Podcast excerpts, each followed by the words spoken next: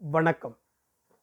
மதிப்பிற்குரிய எழுத்தாளர் பாமா அவர்கள் எழுதிய கருக்கு எனும் நாவலின் நான்காம் அத்தியாயத்தை உங்களுக்காக வாசிப்பது பாண்டிச்சேரியிலிருந்து ஆதிசிவன். தலித்துகன்னா மனுஷ பிறவி இல்லையா? இவங்களுக்கு புத்தியே இல்லையா? மான மரியாதை ஒன்றுமே இல்லையா? இவங்களுக்கு என்ன அறிவு அழகு அந்தஸ்து எதுவுமே இல்லையா? எதில் குறைஞ்சி போனாங்க? ஏதோ மான இனம் இல்லாத அடிமைகள் நினச்சி அடாவடித்தனமாக நடத்துகிறாங்க இதை புரிஞ்சுக்கிட்டு கொஞ்சம் உணர்ச்சி உள்ள மானஸ்தனம் யாராவது தலித்துக்கு வாழ நினச்சிட்டா அது என்னமோ நடக்க வேண்டாத ஒன்று நடந்தது போல் குதிக்கிறானுங்க. காலாகாலத்துக்கு மாடாக உழைக்கிறவனுங்க உழைச்சி ஓடாத்தான் தேயணும். முன்னுக்கு வந்துடவே கூடாதுன்னு சதி வேலை பண்ணுறானுங்க இப்படி பரம்பரை பரம்பரையாக அடிமைகளாக வச்சு அசிங்கம்னு சொல்லி சொல்லி தலித்துகளே நம்ம அசிங்கமானவங்க மான மரியாதை இல்லாதவங்க தீண்டத்தகாதவங்கன்னு நம்பி தாங்களாகவே ஒதுங்கிக்கிற நிலைமைக்கு ஆளாயிட்டாங்க. இதுதான் ரொம்ப பெரிய அநியாயம். இதைத்தான் பிறக்கிற பச்சை பிள்ளைகளுக்கு சொல்லி கொடுத்து வளர்க்குறாங்க. இதனால் என்ன ஆகுதுன்னா தலித்துகளுக்கு விமோசனமோ விடுதலையே கிடைக்க வழி இல்லாமே போகுது. உறங்கிட்டு கிடக்கிற நம்ம ஒவ்வொருத்தரும் கண்ணை மூச்சு பார்க்கணும். இதுதான் நம்ம விதின்னு சொல்லிக்கிட்டு அடிமைத்தனத்தை அநியாயத்தை உணர்வு கட்ட ஜென்மங்களை அப்படியே ஏற்றுக்காமல் இந்த நிலையை மாற்ற துணிஞ்சு நிற்கணும் சாதியை வச்சு சல்லித்தனம் செய்கிற எல்லாத்தையும் நொறுக்கி போட்டு மனுஷனுக்கு மனுஷன் என்ன வசந்தவன் தாழ்ந்தவன் செஞ்சு காட்டணும். நம்மளை அமுக்கி சுகம் கண்டவன் சாமானியத்தில் நம்மளை விட மாட்டான். நாம தான் அவனுங்களை வைக்க வேண்டிய இடத்துல வச்சு எல்லாம் சமந்தான்னு சமுதாயத்தை மாற்றி காட்டணும். எனக்கு பதினோரு வயசு. எங்கள் அம்மாவுக்கு ரெட்டை பிள்ளைங்க பிறந்துச்சு. அப்போ எனக்கு நல்லா நினைவு இருக்குது.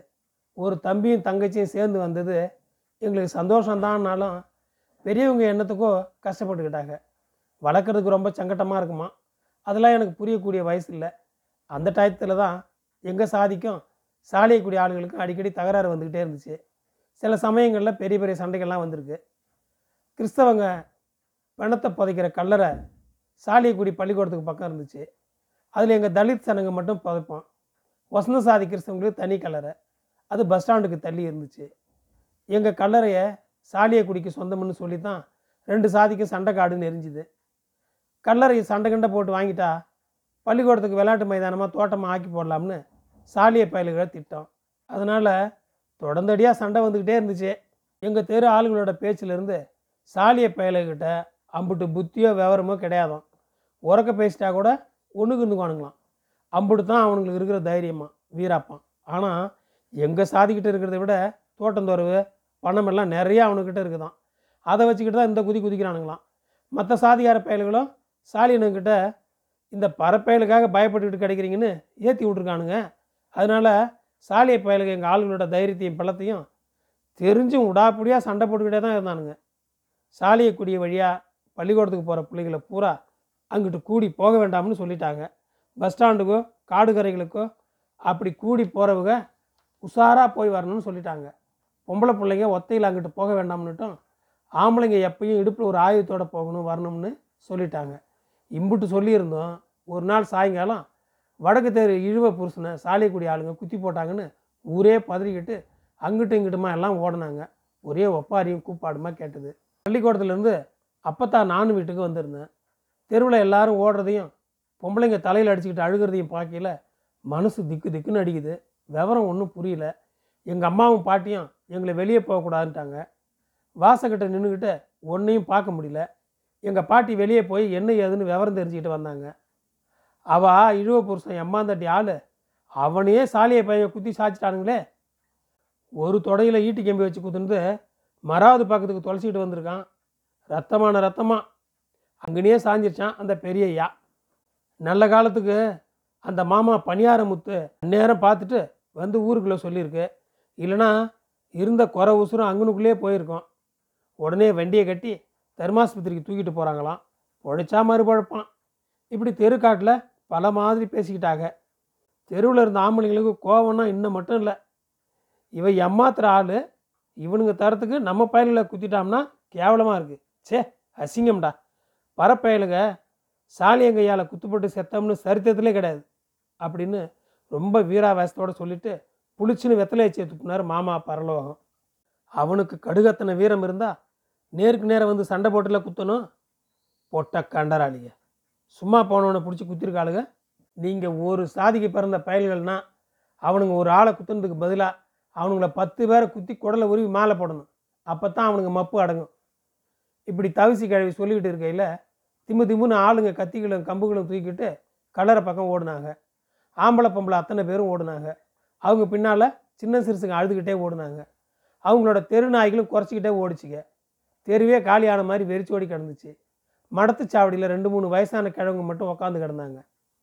கல்லறை தோட்டத்தில் சண்டைக்காடு நாரி போச்சான் சாலியனுங்க பொண்டு பயலுங்க கணக்காக மரத்துக்கு பின்னால் ஒளிஞ்சிக்கிட்டு கல்லும் கட்டியுமா எரிஞ்சானுங்களாம். எங்கள் ஆளுங்க முன்னேறி போக போக திரும்பி பார்க்காம கூட ஓட்டமாக ஓடி போய் பள்ளிக்கூடத்துக்குள்ளே போய் கதவை சாத்திக்கிட்டானுங்களாம். மற்ற கையில் சிக்கியிருந்தா பிணைஞ்சிருப்பேன் பிணைஞ்சு. நம்ம தலையை கண்டாலே ஓடுற வெங்காய பயலுங்க இவனுங்களுக்கெல்லாம் எதுக்கு இந்த ராங்கித்தானே தேவடியா பயமக்க. இப்படி இன்னும் நிறையா கெட்ட கெட்ட வார்த்தைகளை சொல்லி வஞ்சிக்கிட்டே மறுபடியும் தெருவுக்குள்ளே ஆள் நடமாட்டம் வந்துருச்சு. கொஞ்ச நாளைக்கு ரெண்டு பக்கத்துலேயும் அமைதியாக இருந்துச்சு. பிறகு ஒரு நாள் திடீர்னு சாலியக்கூடிய ஆள் யாரையோ எங்கள் தெரு ஆளுங்க அடித்து போட்டாங்கன்னு சண்டை வந்துச்சு. உடனே சாலியக்கூடிய ஆளுங்க போய் போலீஸ் ஸ்டேஷனில் எங்கள் ஆளுங்க மேலே கேஸ் எழுதி கொடுத்துட்டாங்க. செஞ்சது செய்யாது எல்லாம் சேர்த்து சோதனை பண்ணி கேஸ் போட்டாங்களாம். அந்த மச்சான் சின்ன பொண்ணை குத்துன அன்றைக்கே போலீஸில் நம்ம போய் எழுதி கொடுத்துருக்கணும். அப்போ பே பயல்களாக இருந்துட்டோம். இப்போ பாரு சும்மா தொட்டதுக்கு எப்படி கேஸை ஜோடிச்சிட்டானு வர்கீஸு புலம்புனார். அடித்தவன் மேலே மட்டும் கேஸ் போடலையாம். பறையனுங்க எல்லார் மேலேயும் கேஸ் போட்டானா? எல்லா பயலுங்க மேலேயும் கேஸ் எதுக்கடா போடுவான்? அடித்தவன் மேலே தானே போடணும். நம்ம ஆளுங்க பூரா சாலியக்குடிக்குள்ளே போய் அவங்க பள்ளிக்கூடம் வீடு கோயில் எல்லாத்தையும் அடித்து நொறுக்கணுமா ஓடுகளை கல் விட்டு எரிஞ்சு உடச்சோமா. பொம்பளை பிள்ளைகளை கையை பிடிச்சி இழுத்து மானபங்கப்படுத்தணுமா வீட்டுக்குள்ளே நுழைஞ்சு கிடைச்ச சாமான்களை அள்ளிக்கிட்டு வந்தோமா இப்படி எழுதி கொடுத்துட்டானுங்களாம் சரி. இந்த போலீஸ்காரனுக்கு என்ன புத்தி கேட்டு போய் அலையிறானுங்க? விசாரிக்க வேண்டியதானே அதானே? சொல்கிறவன் சொன்னாம்னா கேட்குறவனுக்கு மதியம் எங்கே போச்சு? அவனுங்க தெருக்காட்டில் போய் ஏதாச்சும் ஆழி மண்ணம் இருக்கான்னு பார்க்கட்டும். அதுக்கு தக்கன சாலிய பயல்களே ரெண்டு மூணு ஓடுகளை அங்கனையும் எங்கனையுமா உடச்சி வச்சுக்கிட்டு கல் கரடுகளை அங்கங்கே குமிச்சு எல்லாத்தையும் செட் பண்ணிட்டானுங்களாம். பிறகு இப்போ என்னென்ன செய்கிறது நம்ம? அதான் மச்சான் ஊர் நாட்டாமக்கிட்ட சொல்லி வீட்டுக்கு வீட்டுக்கு வரி பிரிக்கணும் பிரித்து தேவையான ஆயுதங்களை செஞ்சு வைக்கணும். அந்த கட்டெரும்பு மகனுக்கு நாட்டு வெடி செய்ய தெரியும். அதையும் செஞ்சு வச்சுக்கிடுவோம். இவனுங்க இம்புட்டு சொன்ன மட்டும் செஞ்சே காட்டணும். இவனுங்களை சும்மா விடப்படாது. இப்படி பேசி முடித்த பிறகு ஆக வேண்டிய காரியங்களை பார்க்க கிளம்பிட்டாங்க. இதெல்லாம் கேட்க கேட்க எனக்கு இந்த கலர சண்டையை பார்க்கணுன்னு இருந்துச்சு. ஆனால் வீட்டில் விட மாட்டாங்கன்னு தெரியும்.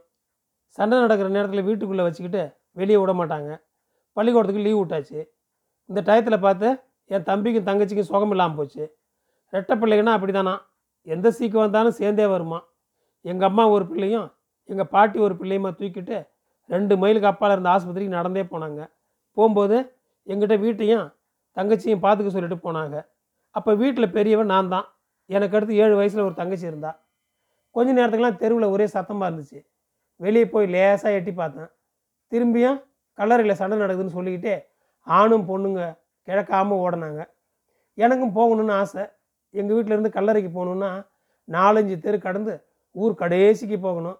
கல்லறையில் பெரிய அத்தி மரம் இருக்குது. முன்னாடி அதில் அத்திப்பழம் பிறக்க போயிருக்கேன். அங்கே நெல்லுக்களம் வச்சு அடித்தப்ப நெல் தூக்க பிள்ளைகளோட போயிருக்கேன். சண்டையை பார்க்க போகணும்னு இருக்கு வேண்டாம்னு இருக்குது எங்கள் அம்மா வந்துட்டு அடிப்பான்னு பயமாகவும் இருக்குது கொஞ்ச நேரம் தயங்கிக்கிட்டே இருந்தேன். பிறகு துணிஞ்சு தங்கச்சியை வீட்டை பார்த்துக்க சொல்லிட்டு நானும் கல்லறைக்கு ஓடினேன். எங்கள் தெரு பக்கத்தில் இருந்துக்கிட்டு எங்கள் ஆளுங்க கல்லை வச்சு எரிஞ்சிக்கிட்டு இருந்தாங்க. எங்கள் பெரியா கூட நின்றுக்கிட்டு எரிஞ்சதை பார்த்தேன். அப்படி எரிஞ்சுக்கிட்ட கம்புகளையும் தூக்கிட்டு ஆம்பளைங்க முன்னாடி போக பொம்பளைங்க சின்ன பிள்ளைங்களெல்லாம் பயந்துக்கிட்டே கொஞ்சம் கொஞ்சமாக பின்னாடி போனோம். சாலியக்குடி பக்கம் இருந்து ஒரு பயல்களை கூட காணும். அவங்க கல் வச்சு எரியவும் இல்லை. அவங்க தோட்டத்துக்கு போயிட்டாங்கன்னு நினச்சிக்கிட்டேன். ஏ வயசு பிள்ளைங்க பூரா சேர்ந்துக்கிட்டு அப்படி தான் பேசிக்கிட்டோம்.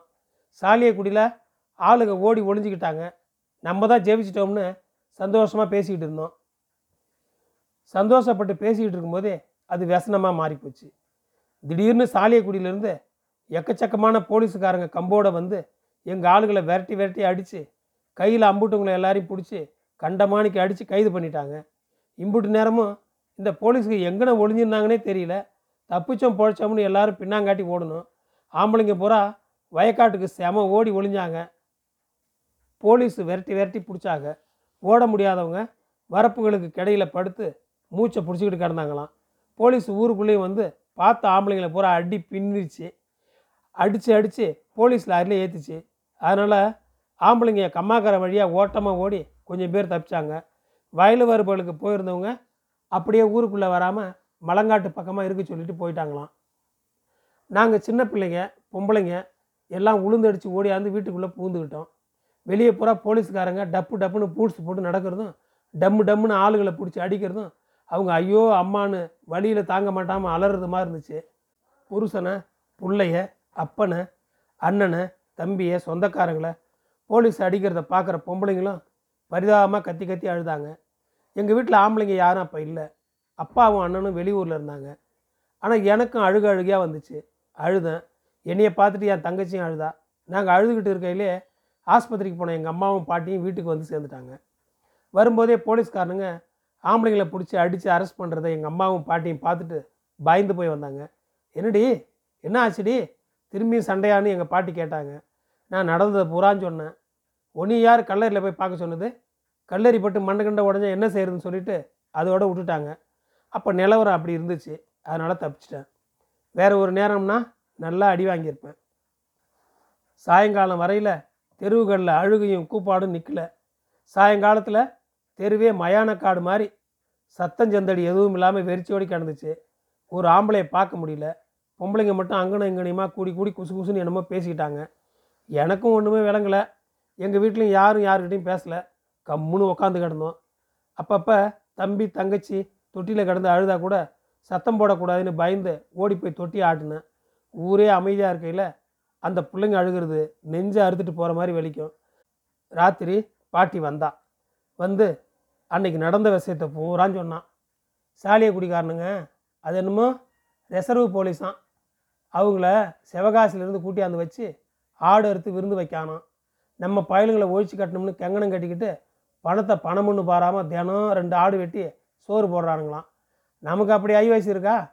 குடிக்க கூழ் தண்ணி கூட நம்ம கஷ்டப்பட வேண்டியிருக்கு. பிறகு எப்படி போலீஸ் சர்க்கார் நம்ம பக்கம் இருப்பாங்க?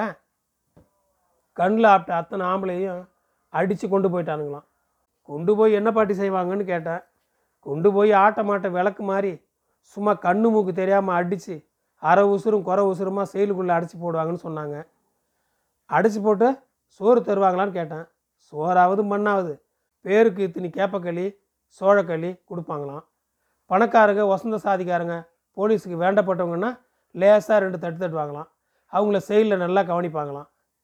பிறகு எப்போ பாட்டி வீட்டுக்கு விடுவாங்கன்னு கேட்டேன். பொழைச்சி கிடந்தா தெரியாதா?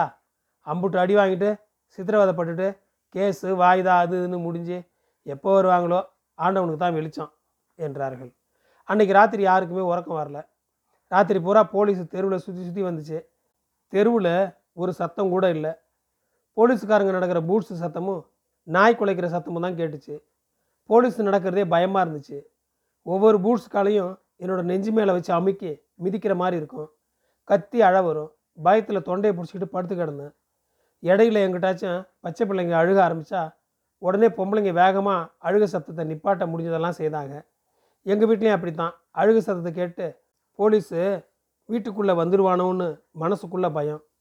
சின்ன சத்தம் கூட பெருசாக வந்து கேட்டு கொலை நடுங்க செய்யும். மறுநாள் காலையில் ஆம்பளைங்க செஞ்ச வேலைகளையும் சேர்த்து பொம்பளைங்களே செஞ்சாங்க. போலீஸும் சுற்றி சுற்றி வந்து தப்பிச்சு ஓடின ஆம்பளைங்களை பூரா பிடிச்சிட்டு போகத்தான் சுற்றுறாங்களாம் காலையில் வெளித்திருணையில் வந்து பயந்து பயந்து உக்காந்தேன். அங்கே தான் நிறைய பொம்பளைங்க பேசிகிட்டு இருந்தாங்க. முதல் நாள் நடந்ததை பற்றி ரகசியம் பேசுகிற மாதிரி ரொம்ப மெதுவாக பேசினாங்க. நடுத்தருவில் யாரோ அல்ஃபோன்ஸை போலீஸ் ரொம்ப அடித்தாங்களாம் ரத்த ரத்தமாக கக்குனாராம். பிழைக்கிறது கஷ்டம்னாங்க. வடக்கு தெருவில் மாரியப்ப மகனை பிடிச்சி அடிக்கையில் அவன் மடியிலேருந்து அஞ்சு ரூபா நோட்டு கீழே விழுந்துச்சான். அதை அவங்க அம்மா போய் அழுதுகிட்டு குனிஞ்சு எடுத்தாங்களாம். உடனே போலீஸு பூட்ஸு கால் விட்ட அவள் அடிவகத்தில் பார்த்து ஒரே மிதி மிதித்து தள்ளிட்டு ரூபாயை எடுத்து வச்சுக்கிட்டானான் வடக்கு தெரு வாத்தியாரை பிடிச்சி ரெண்டு சாத்து சாத்தியிருக்கானுங்க அவர் கையெழுத்து கும்பிட்டு சார் நான் வாத்தியார் சார். இதிலெல்லாம் தடை இல்லை சார்னு சொன்னாராம். ரெண்டு அடியோட விட்டுட்டு போயிட்டாங்களாம். இப்படி பேசிக்கிட்டு இருக்கையில் போலீஸு பூட் சத்தம் கேட்கவே எல்லாரும் ஓடி போனாங்க. நானும் வேகமாக வீட்டுக்குள்ளே வந்து கதவை சாத்திக்கிட்டேன். நன்றி தொடரும். என் குரல் உங்களை தொடர ஃபாலோ பட்டனை அழுத்தவும். உங்களுக்கு மீண்டும் நன்றி.